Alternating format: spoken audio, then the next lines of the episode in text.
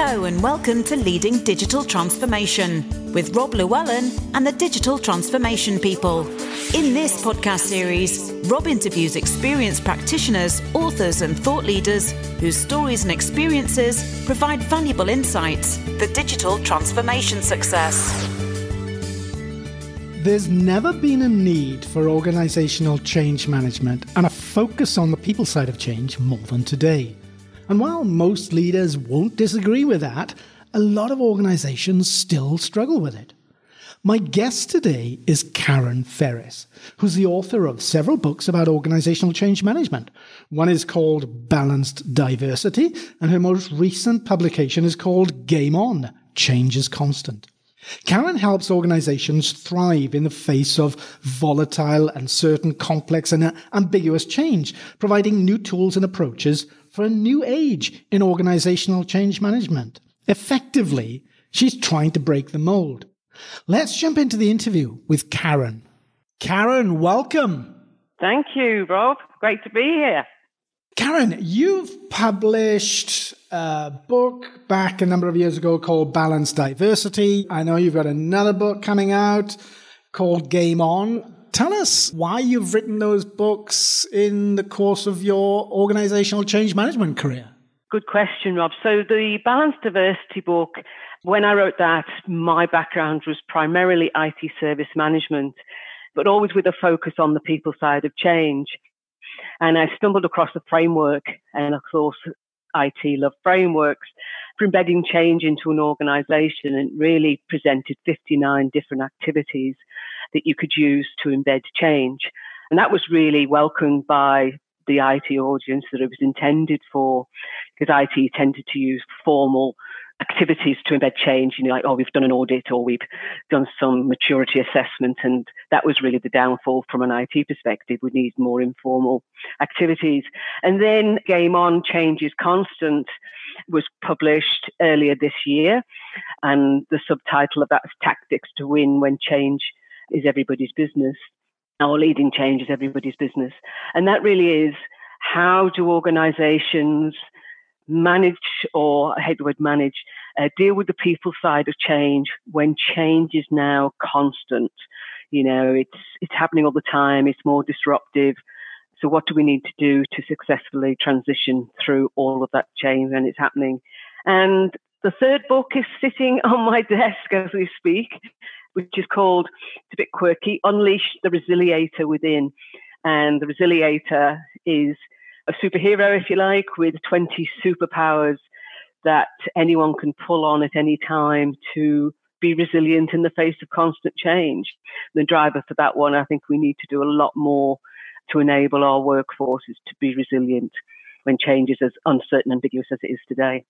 Karen, tell us why is organizational change management needed today more than ever before due to digital transformation? Yeah, so organizational change management, just so everyone is on the same page, because a lot of people think you're reorganizing the organization. And it was probably the worst title that the industry could have, or the profession could have given itself. So it's all about helping with the people side of change, because whatever we do impacts people. And when we're talking about digital transformation, the statistics are out there that organizations are really struggling with it. And one of the reasons that is is that we tend to focus on the technology side of things. And um, McKinsey last year did some research and they found from the just under 1,800 business executives that they spoke to, only 14% of them said that they'd got any sustained performance improvement from the digital transformation effort. And that's crazy. And only 3% of those 1,800 said that the transformation was a complete success. So something, something seriously going wrong. And what I'm seeing is that we're not looking at the people side of change as we should. And if you think about, you know, we're using the word transformation. I think we've been transforming forever, and I think it's probably the wrong word. I think the digital disruption is more appropriate. And it is disruptive and it's affecting when we do it, it's going to require technology change, infrastructure change, process, roles, and all of those impact people. And it's a massive change. So we need to make sure that everybody is part of that program of change or the continual improvement. And we also need a good cultural foundation because digital disruption or transformation is going to require you know, new ways of working, new ways of thinking, so fundamental mindset shifts. And we need to have the foundation in place before we embark on that journey. And just one other thing to add, you know, we're all guilty of the new shiny thing and grabbing it and running with it. And I think organizations really need to ask the question, and OCM should be driving this, you know, why are we doing it? Why do we need to transform digitally? Why do we need to be more agile? Why do we need to do whatever it might be before we jump on the bandwagon? So we should be having a real good business case, and it probably is there, but organizations aren't asking that fundamental question because if we don't have that answer to that question, then what is the message of sending people in the organization about why we're embarking on this very disruptive journey? So, Karen, why do you think that organizations don't give OCM, and just for the audience, OCM is short for organizational change management, less of a mouthful. Why do you think organizations don't give OCM the focus that it really deserves? I think, and this probably is a generalization, but people always seem to be the afterthought in many organizations. You know, for years we've seen projects, you know, remove training, remove organizational change management activities as they're running up to a deadline. It's the first thing that gets dropped. And I don't think organizations actually yet see the return on investment. And I think that's partly because the profession itself has struggled to put measurable outcomes on organizational change management activities. And, you know, the organizational change management profession is still a relatively young one and I'm not quite sure it's really found its place and, and its feet. So organizations talk about organizational change management, OCM, and, you know, I'll go into an organization and let's say, you know, like 4,000 employees and you look, okay, where's your organizational change management capability? Oh, it's that person sitting over there. And it's like, well, there's your problem because they can't do when we're doing as much change as we're doing today, that one person can't be doing everything for every initiative or every project. So I don't think the organizations are, you know, looking at that people side of change the way that they should be. And there needs to be because when change is getting as constant as it is, you know, we're all hearing about, you know, anxiety and stress in the workplace and fatigue and burnout and all that sort of stuff. So the time really is now for organizations to stop just giving lip service and actually do something. Karen, I've got a big smile on my face here because what you just said is really the, the question I was going to ask. Because, you know, we both go in and out of organizations, as do a lot of people listening to this podcast. And I have to say that I've not been into an organization over the last 20 years where somebody has not mentioned organizational change management. But it comes down to, as you just alluded to, having, you know, 5, 10, 20, 30, 40,000 people in an organization and they point to that single person or they take care of OCM. As you say, organizations are often paying lip service to OCM. They're acknowledging the fact, yes, we need to do that. It's the right thing, but they're not investing in it. Correct absolutely. They um, hiring, you know, a couple of people maybe who've got organizational change management capability, and they didn't think that's it because they can tick the box. Yes, we've done something, but I think there's also not an understanding of what OCM really is. And, you know, we'll talk about this a bit later, I guess, as well. But, you know, oh, it's just about communication. So that's all we need. We only need two or three people. They can do all the communications we need. Well, OCM is a lot more than just comms. Karen, how does OCM have to fundamentally change then when change is constant, as most people know these days, and it's quite uncertain in the digital world that we're living in because things are just changing so fast? So, what has to fundamentally change with OCM?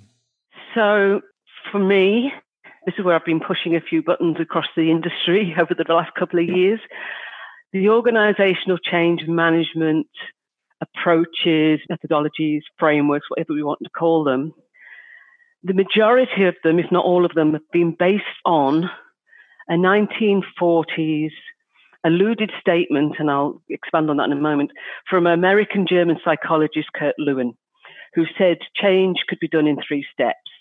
You unfreeze the current situation, you make the change, and then you refreeze so there's some stability. And I won't name them, but all the frameworks basically are based on that. I mean, even William Bridges said, you know, letting go and transitioning and new beginnings. It's all one, two, three, stop. Well, change isn't like that anymore. It's not linear. Change is cyclic and it's rapid and it's fast. And, you know, the days of organizational change management professionals saying, well, okay, I'll write my change strategy and I'll write my change communication plan and my training plan and my reinforcement plan and my sponsorship roadmap and my stakeholder engagement. And now I've done all those things. I'm ready to go. Well, I'm sorry, guys, the project's left the building. The world's moved on. But those are the things, those documents and artifacts what people have been equipped with generally through the training and the certifications they've done in organizational change. So there's a few people now saying, okay, well, how do we, and some people are saying, calling it agile change, or, you know, people are talking about the science of change management and really shifting the industry. But yeah, it really has got to move away from that concept of it being the role of a couple of people to one where change is everybody's business. It has to be. And organizational change management really needs to strategize about how we create a resilient workforce. So, Karen, we've talked a couple of times now about the fact that organizations are not investing sufficiently in OCM capabilities. And that's probably not going to change overnight. So, you know, in light of that challenge, how can OCM deal with the amount of change happening when there are generally only a few OCM practitioners in these organizations, some of which are really large, tens of thousands of people in some instances? Absolutely. So, Rob, I use the analogy of a soccer team. You know, I'm from Liverpool, so I have to. I talk about, you could use any sporting analogy to explain the capability that I think organizations need to develop and being driven by OCM. You know, if you think of a, a soccer team, for example, every week, every game they play is different. The pitch, the supporters, the weather, the opposition, the tactics, the composition of the team. And even during a game, you know, there can be red cards and reduction in numbers. People change position. The opposition changes the tactics. And they don't resist those changes. They say game on, hence the name of my latest book. And they're resilient in the face of that constant change. They just embrace it. And that's the workforce we need today. We really have to have, yeah, change is constant, bring it on. So we have the players what OCM need to do is become the managers, like a soccer team manager. You don't have to call them these titles, it's just the analogy. But the managers, you know, get off the pitch and they set strategy, working with the players and the coaches, but they set strategy. How are we going to build a resilient workforce? What's working, what's not? Do we need to change our direction? Do we need to change our approach? And the third aspect in that coalition are the coaches. So these are what traditionally organizations have t- said the change agent, the change advocates, or the change champions distributed throughout the organization. But what's traditionally happened as well is these people have put their hands up to be a change champion. They've been given a lanyard that says change champion, and that's about it. They haven't been equipped to do organizational change management at all. So OCM in that management, strategic management role, need to educate and give people the capability and create a competent change network at every level of the organization, throughout the organization, that can make sure that the players have the right training, the right equipment, the right resources to win the game that the organization's playing. So it's about OCM stepping back and looking at the big picture because at the moment most OCM professionals are doing the doing and get this competent network to drive change throughout the organization. That's the only way we're going to deal with the amount of change that's happening. And the coaches feedback, they get feedback from the players and the feedback to the managers, you know, what's working, what's not working, what do we need to do differently? And until we make change everyone's business, as I mentioned before, organizations just aren't going to cope with the rate of change that's happening.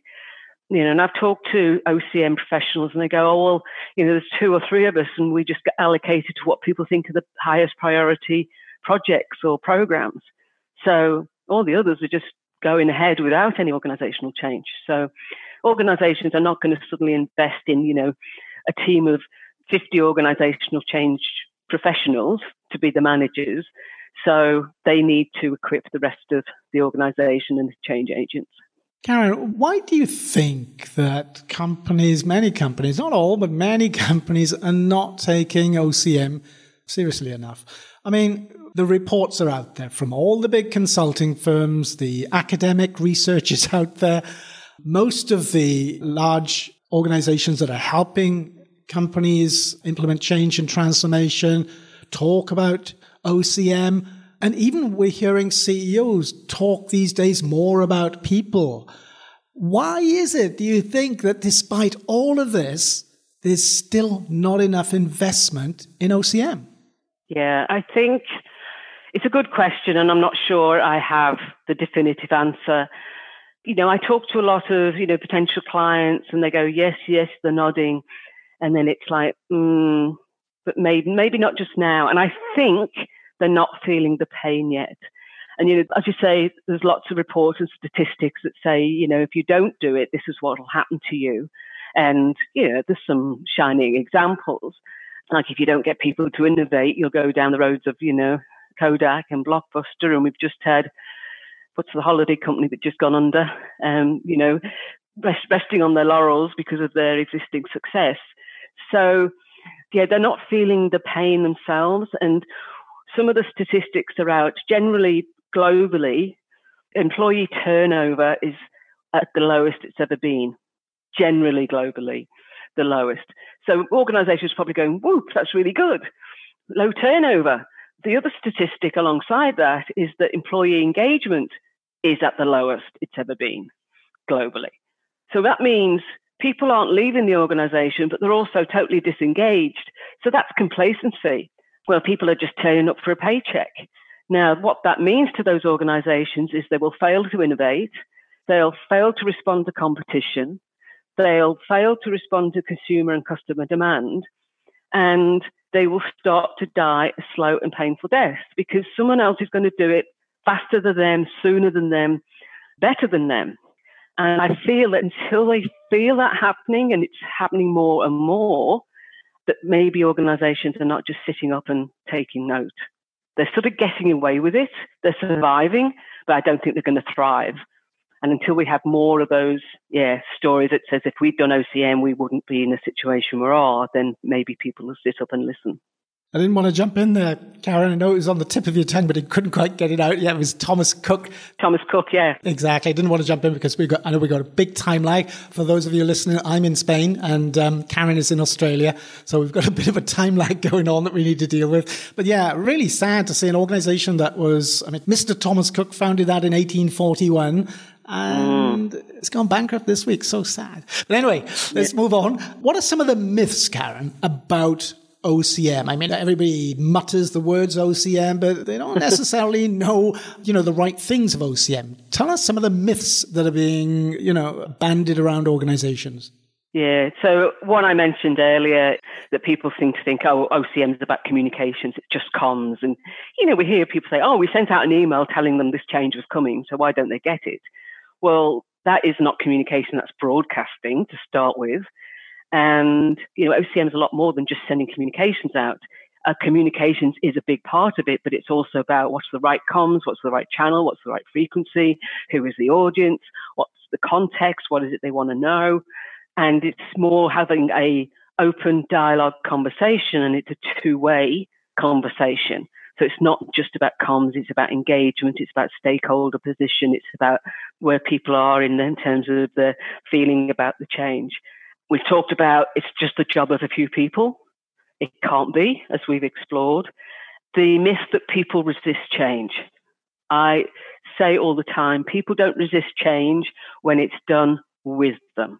They resist change when it's done to them, which often happens. They don't know why the change is happening. They don't know what impact it's going to have on them.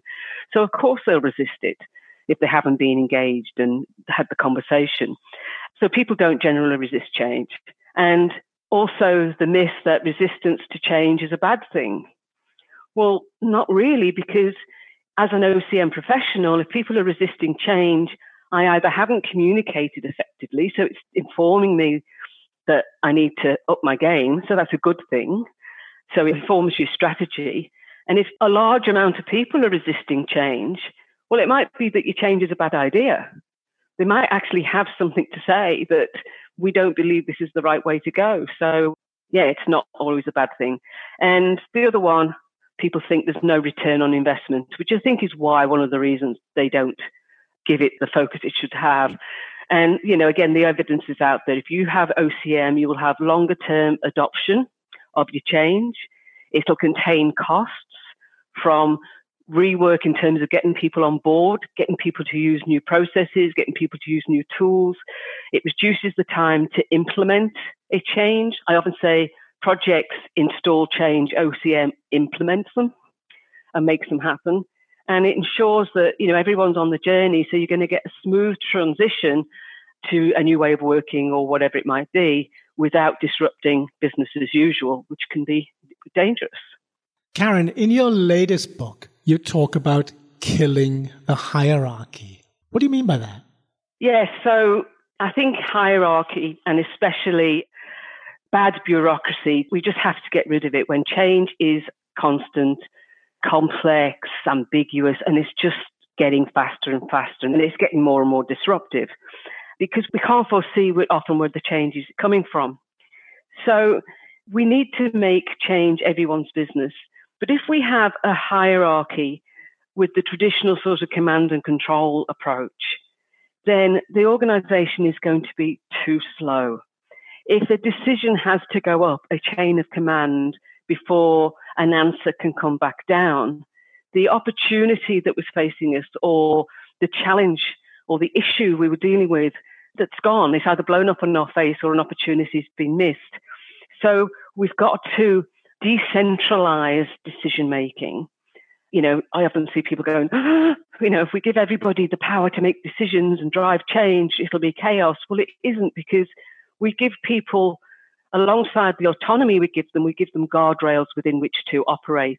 And they are basically principles to say these are the things you can do.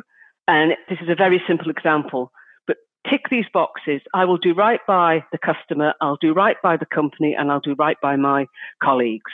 And if I tick those boxes, I am doing something with the right intent, and therefore I have permission to do it. If I think I'm going to adversely impact one of those three parties, then I shouldn't do it. As simple as. So, yeah, we need to give people autonomy. We need to start treating our workforce as adults, yeah, and give them the autonomy to get on and do the job so we need to get rid of that bureaucracy of hierarchy where it's only people with a certain title that can actually initiate and drive change. Karen, I could continue speaking and hearing from you on this because I'm really passionate about this subject, but I'm afraid we're going to have to wrap it up. But before we go, tell us where can people go to learn more about what you've got to share on the subject of OCM? Absolutely. Just head over to my website, which is Karen Ferris, all one word, dot com. I'm active on LinkedIn. Seek me out there. And if you're interested in Game On Change is Constant, then the book's available as a hard copy, also as an ebook on Amazon. Perfect. And we'll put links to those in the show notes. Karen, thank you so much for joining me today. It's been a real pleasure speaking with you. Thank you, Rob. Enjoyed it. We hope you enjoyed this episode of Leading Digital Transformation with Rob Llewellyn and the Digital Transformation People. Visit thedigitaltransformationpeople.com to secure the knowledge, talent, and services you need for digital transformation success. To continue your journey as a certified transformation professional, visit robllewellyn.com. Be sure to subscribe to the podcast and follow us on Twitter at the Digital TP and at Robert Llewellyn.